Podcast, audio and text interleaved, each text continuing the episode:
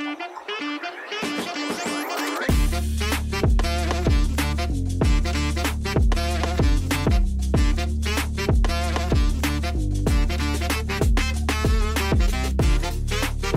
back to the Finley Capital Podcast. My name is Logan Ricchetti. As always, this podcast is sponsored by the Hard Money Handbook. You can go to w w w dot hard money handbook dot com to download a free report to learn how to use hard money loans to fund your real estate deals. Also brought to you by the Facebook group Powered by Private.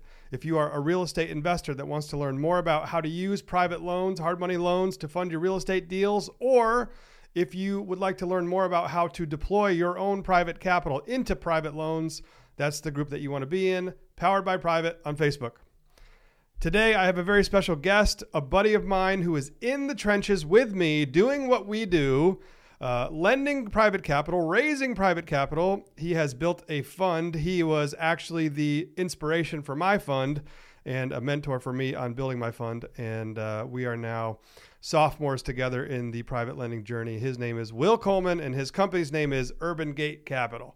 Will, thank you for joining me to have a discussion about private lending and hard money loans. Thank you, buddy. Yeah, thanks for having me on. I'm I'm excited, and and it's weird for you to hear you say that I was a mentor to you, because you've certainly been a mentor to me in, in a lot of ways, and uh, especially on like how we structure our loan terms and just general advice on the operation. So yeah, always thankful to the the advice you've given us. Well, I think it's uh, we have an interesting relationship forming here. We never met, but we are both trying to achieve similar objectives in different markets. So there are a lot of things that we have been able to teach each other and learn from each other, such as, you know, I'm, I've done a couple hundred loans. You guys are a, a little bit further behind that, but you're catching up. But you guys went the debt fund route early in your uh, in your trajectory, and I did that later. So when I wanted to build a debt fund, I called you, and you had already done one. I actually used your fund attorney, and I took a lot of the lessons that you have learned from putting your fund together, and I tried to implement those to cut my learning curve. And of course, you know, I've been helping you a little bit here and there with loan structure, operational efficiencies, and things like that. So we have a lot of things that we're able to help each other with, and I really like the Powered by Private concept of bringing in all these private lenders into a uh, conglomeration together so we can learn from each other and help each other. So um, thank you for that. And and I like to keep that going for a long time. Yeah, absolutely. And I, I, I will say I'm, I'm a lurker on the, the Facebook group. I, I'm, I'm not good at being like engaging on, on the Facebook group, but I see the posts. I'm, I'm, I'm, I'm watching them, and it's, it's good stuff. The, the Powered by Private group is right now, it's just in its infancy. We're not really doing as much as we need to, to facilitate uh, things in that group, but I have a lot of things coming for that group. And Lowell and I are working really hard on some content and some strategies to help each other grow. And one of the ways that the private lending group will help each other is to be able to share deal flow. Uh, we we take that for granted. But the other day I had a deal in Jacksonville, Florida that I couldn't fund. I didn't have enough available capital at the time to commit to the loan. So instead of saying no to the loan, I picked up the phone and I called three people in that group. And all three of those people were capable of funding that deal. And that's the value of being in a group like that, where if you don't, if you have a deal and you're out of capital, you can go into your group and have buddies that do have capital. They want to deploy it, and you can work together to fund deals. That's a major, major reason that I wanted to build that group. So Uh, that's going to be happening more and more. Another reason I wanted to build that group, and another reason I wanted to talk to and be friends with people like you, is because as my debt fund grows, I want to deploy capital outside of my market by partnering up with private lenders like you who have great deal flow in their local market where they're experts, but might be short on capital at any given time. And that's where we can fill gaps for each other. That makes sense? It does make sense. And um, I, I mean, I know we've talked about this quite, quite a bit, but one of the things you were very helpful in us is your loan terms are structured more conservatively than ours, I, I would say. And in order for your capital to be, in order for us to have that relationship in a way that you could help fund some of our deals and some people in the group could help fund our deals as well, we had to structure our loans a little bit differently. And so it, rather than doing like a straight, just, hey, now our terms are differently, we've like slowly been basically new borrowers that come to us. We've been structuring our terms in a way that match more succinctly with, with what you do. And I think what other m- larger private lenders would be interested in, so that we can eventually raise from larger sources, from people like yourself. So that, yeah, that's definitely one of the ways that you've helped us. And, and a lot of that has to do with requiring a larger down payment on the front end. Um, you know, you, you have some unique ways in terms of when you charge the interest and versus when we do. And so we've been uh, moving in that direction. And it, it's truly been very helpful. And I, I do think it'll help us get to the point where, you know, your long-term vision of the group as well as Finley Capital can can work together on stuff. Let's unpack a couple of points that you made in there. I think these are really good learning experiences for everybody. Number one, what happens with every private lender when they start is they typically offer loan terms that are that are uh, less conservative than they'd like to, because they don't have a lot of perspective yet, and they're fighting so hard to get new business. So, which is totally, re- it's a reasonable thing to do. You, you, you, you don't have a lot of borrowers, you don't have a lot of deal flow. So when you get a borrower lead, you want to make a, you quote them a term that they want, that they like, that's advantageous for them. So you win. What happens when you do that to the first couple of borrowers is they become conditioned to expect those terms from you every time. And and that's also very common. It's just human nature to expect that. If you've given one hundred percent of purchase price on your first deal, they come back for their next deal. They're asking why you, you're only willing to do eighty percent of purchase price now, and they think that something changed. And, and that's tough. So if you're a new lender or you want to be a new lender, don't make the mistake that Will and I made when we started, which is to over, to, to improperly quote our loans because we don't know any better or because we just are so desperate to get a deal.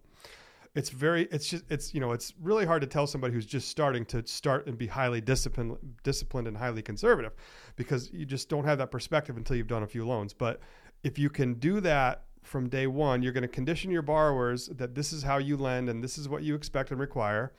And then you won't have to change later, and you won't run the risk of losing good borrowers that you had later because they feel like you're changing the game on them midstream. If you're a private lender, you want to be a private lender, you are a private lender. There are ways to structure your loans that are more advantageous for you, but that are still acceptable f- to the borrower. And I remember one that we had discussed. I think it'd be a good case study just to look at quickly. Um, and, and really it comes down to the elements of a loan, how to structure those elements so that you as the lender are the most protected on day one when you're the most vulnerable, right?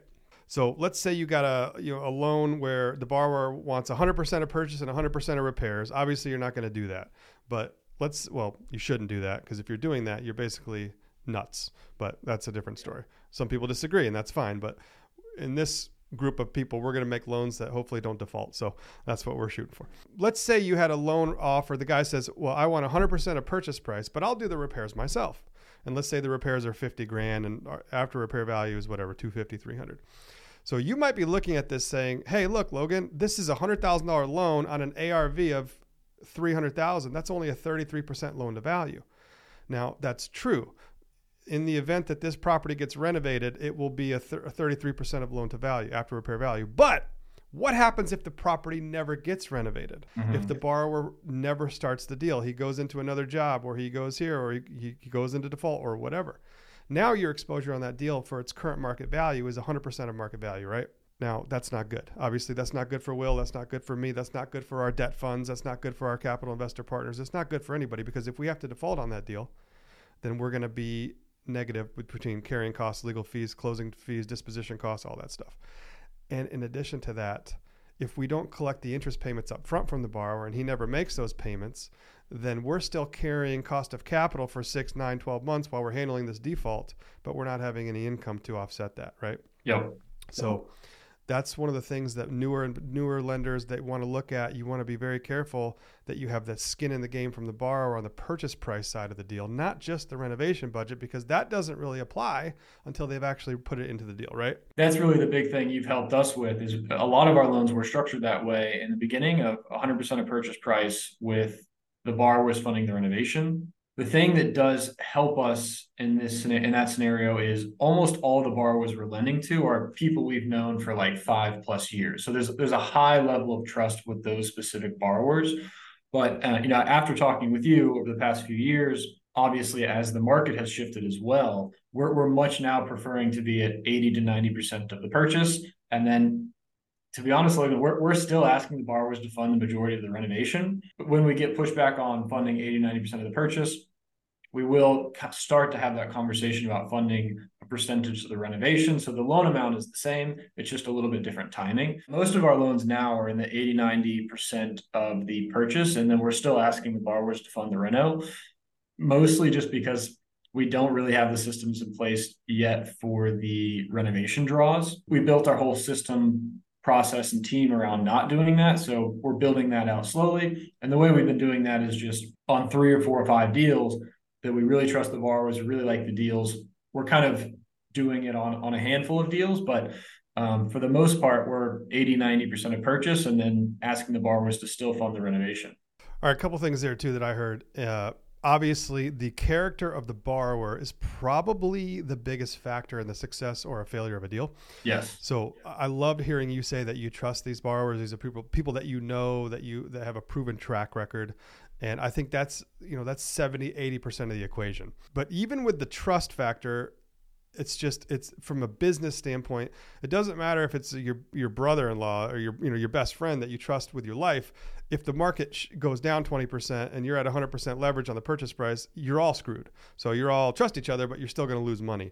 So the trust is like the main, is the underlying, the, the foundation of the equation, but then the collateral value is the rest of the equation. We talk about character, capacity, and credit. Those are the three parts of the trust, if you will, that the borrower can perform.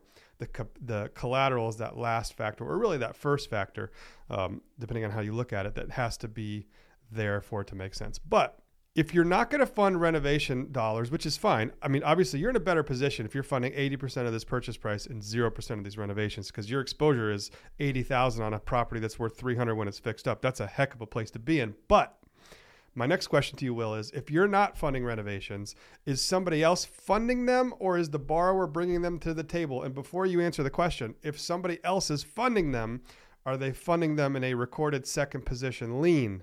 Because that changes the dynamic a lot. It does, yeah. And so most of the deals we do, the borrowers are funding it themselves.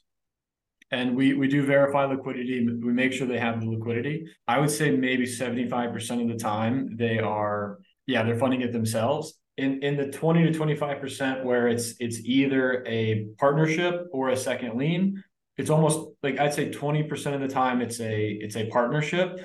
And in that scenario, we we ask to see whatever partnership agreement they have in writing. Um, so the operating agreement, the structure, the terms, we, we want to know in writing that's signed, the, the structure of that. And then we will also ask to see the liquidity of the partner who is bringing the liquidity. So we, we like to see an operating agreement, the signed partnership agreement, whatever structure they have, as well as the liquidity of the individual. The second lien, we... I, It's happened. I'd say like out of all of our loans, we've we've allowed that like two or three times. We will typically say we don't allow it. And and the only times we have has been like borrowers we really know and trust.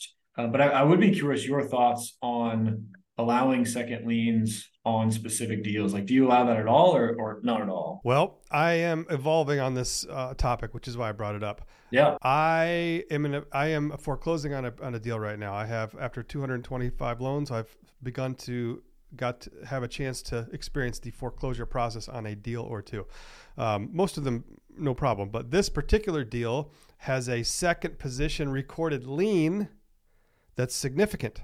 And the and that that position has some control over my ability to work out a solution with the borrower, because any solution that I work out with the borrower is contingent on that position removing their lien. That creates leverage against me in my negotiation with the borrower. So from that standpoint, I hate it.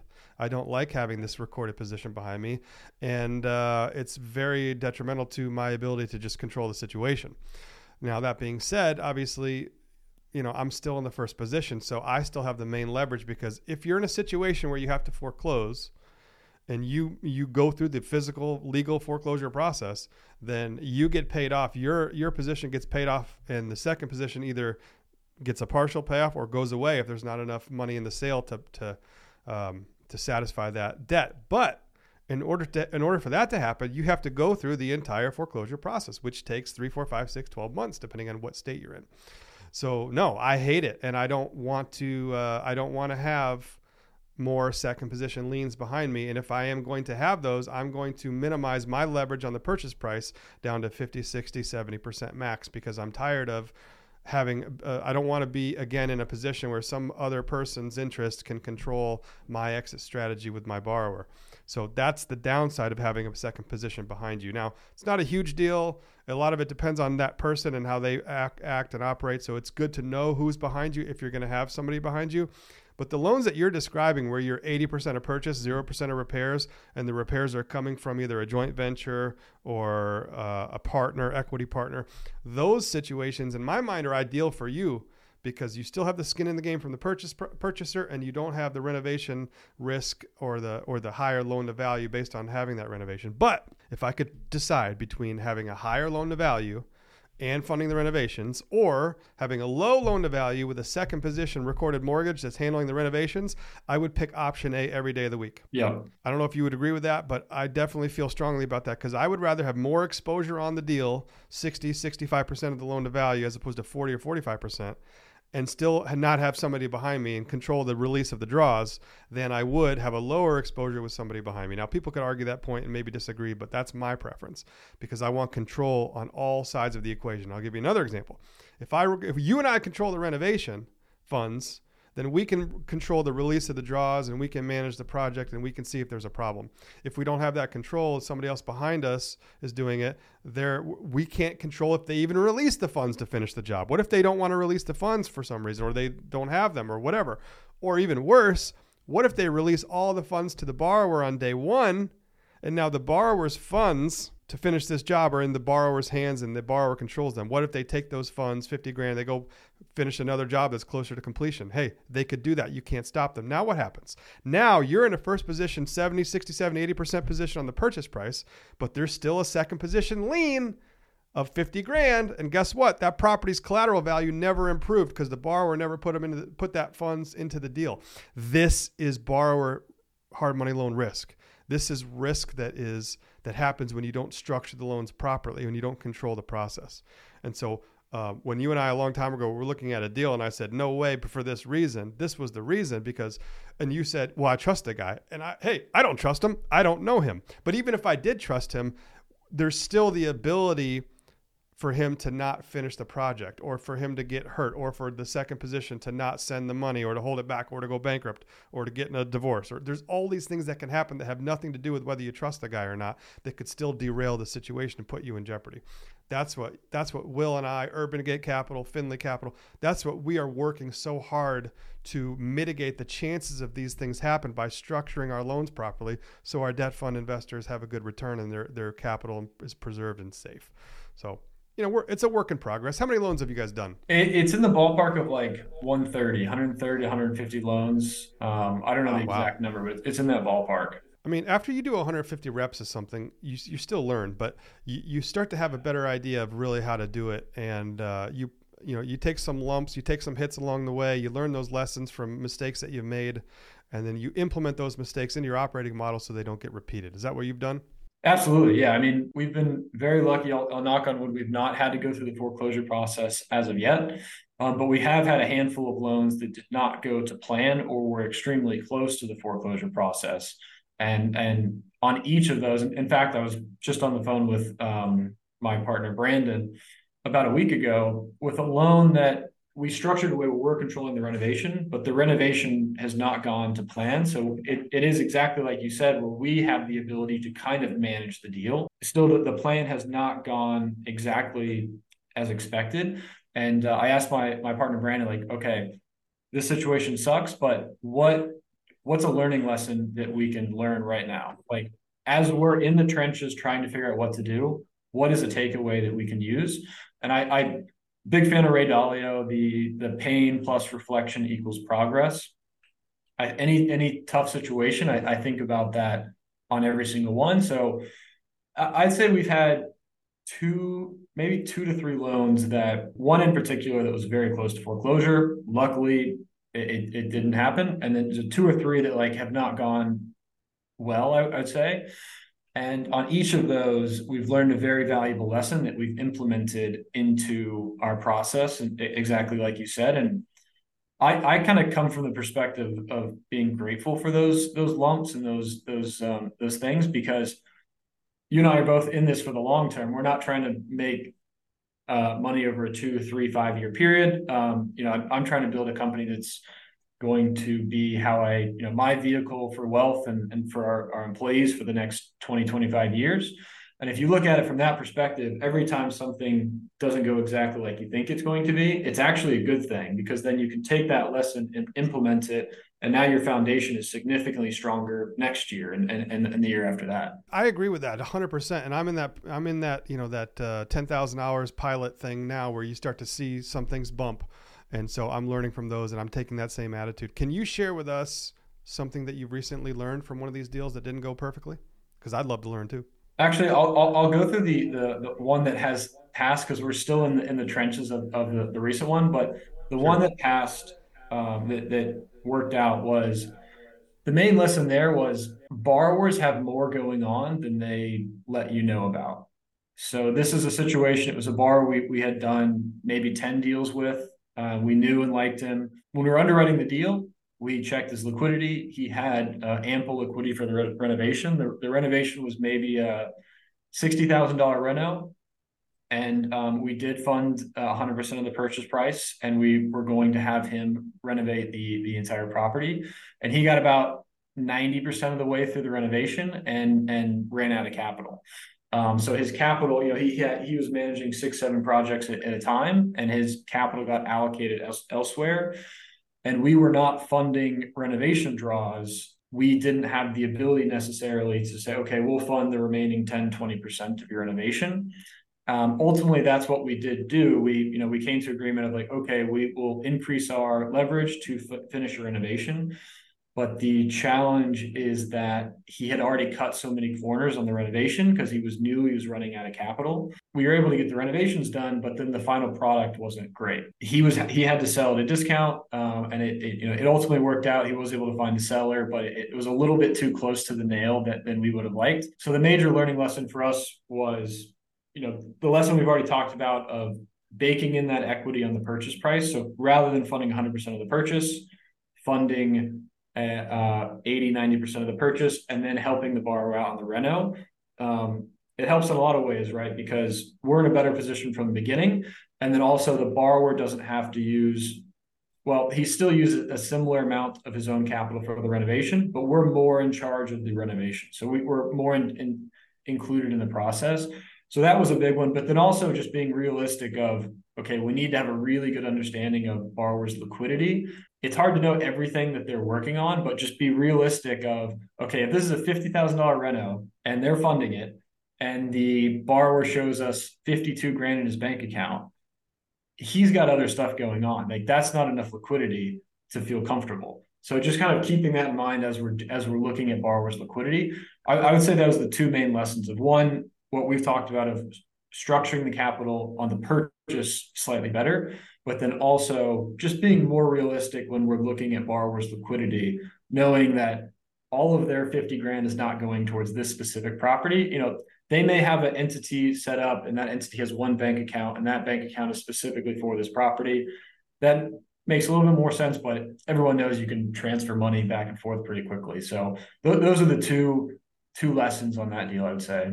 I would say that my, I've learned similar lessons from the last six months or so as well, that, that kind of correlate to what you're saying. What I've learned is similar to that, in that the borrowers who use gap funding or second position lenders to try to do one hundred percent O P M, other people's money, and then they try to scale multiple deals at the same time, they end up underwater. End of story. Because the contractors let them down. And because the cost of capital over time eats into their budget, eats, in, eats into their renovation, you know, eats into their profit margin. And if any, if there's any market condition shift, any mistake in the A R V calculation, any mistake in the contractor scope of work, which there always is, and then you add that up with a high interest cost of capital accruing, and then you scale that all across eight to ten properties at a time, these people don't have the capital. They don't have the money, the liquidity at all. They don't have the worth, the net worth to make all these deals right. So I am not going to be lending to anybody who does one hundred percent O P M anymore. I'm done with that game. I'm not going to lend to anybody who uh, invests remotely anymore. I'm done with that game. Yeah. I'm I'm just not going to do it, because they can't be on the job. They can't see what's going on. They can't vet the contractors properly and make sure the contractors are acting ethically. And then if they're if they're funding one hundred percent O P M, they don't have any budget to be wrong. And another thing, Will, that I've learned on those particular deals is I'm never going to defer payments again. because I'm getting my payments up front. I am not going to carry ten, eleven, twelve, thirteen months of interest payments for a defaulting loan when I haven't collected at least six or nine of them up front. It is uh, incrementally more frustrating to the investor, to the capital, to, to the operator here when you when you have a defaulting loan or a loan that's going over and you've def- you deferred the payments till the end of the job. Guess what? If you defer nine or tw- nine or twelve months of payments to the end of the job, and then the job goes bad, that operator, that borrower looks at their pro forma and decides whether they should keep finishing this deal or not. And they realize they owe Will forty grand in unpaid interest, and the deal has forty grand in profit left. Well, maybe they don't want to finish it because there's nothing in it for them. But if they put the thirty grand up front and they paid three grand over, you know, ten grand over the course of the deal, now there's forty grand left on the horizon for them to continue working on the deal.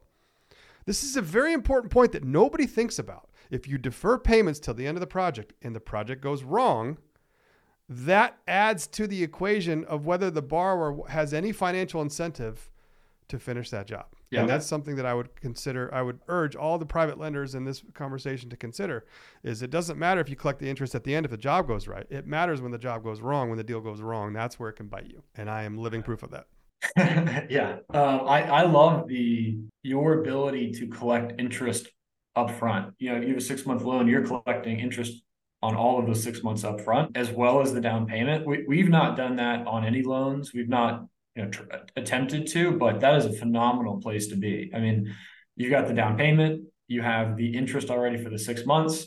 The borrower was you know, extremely incentivized to get the project done because they already have uh, more skin in the game. It, it's a great place to be. We, we have structured where almost all of our loans now have monthly payments rather than having it deferred on the back end. And, and again, a lot of that was advice coming from you, which has been very helpful, but man, yeah, getting the interest up front, that would be, that would be awesome.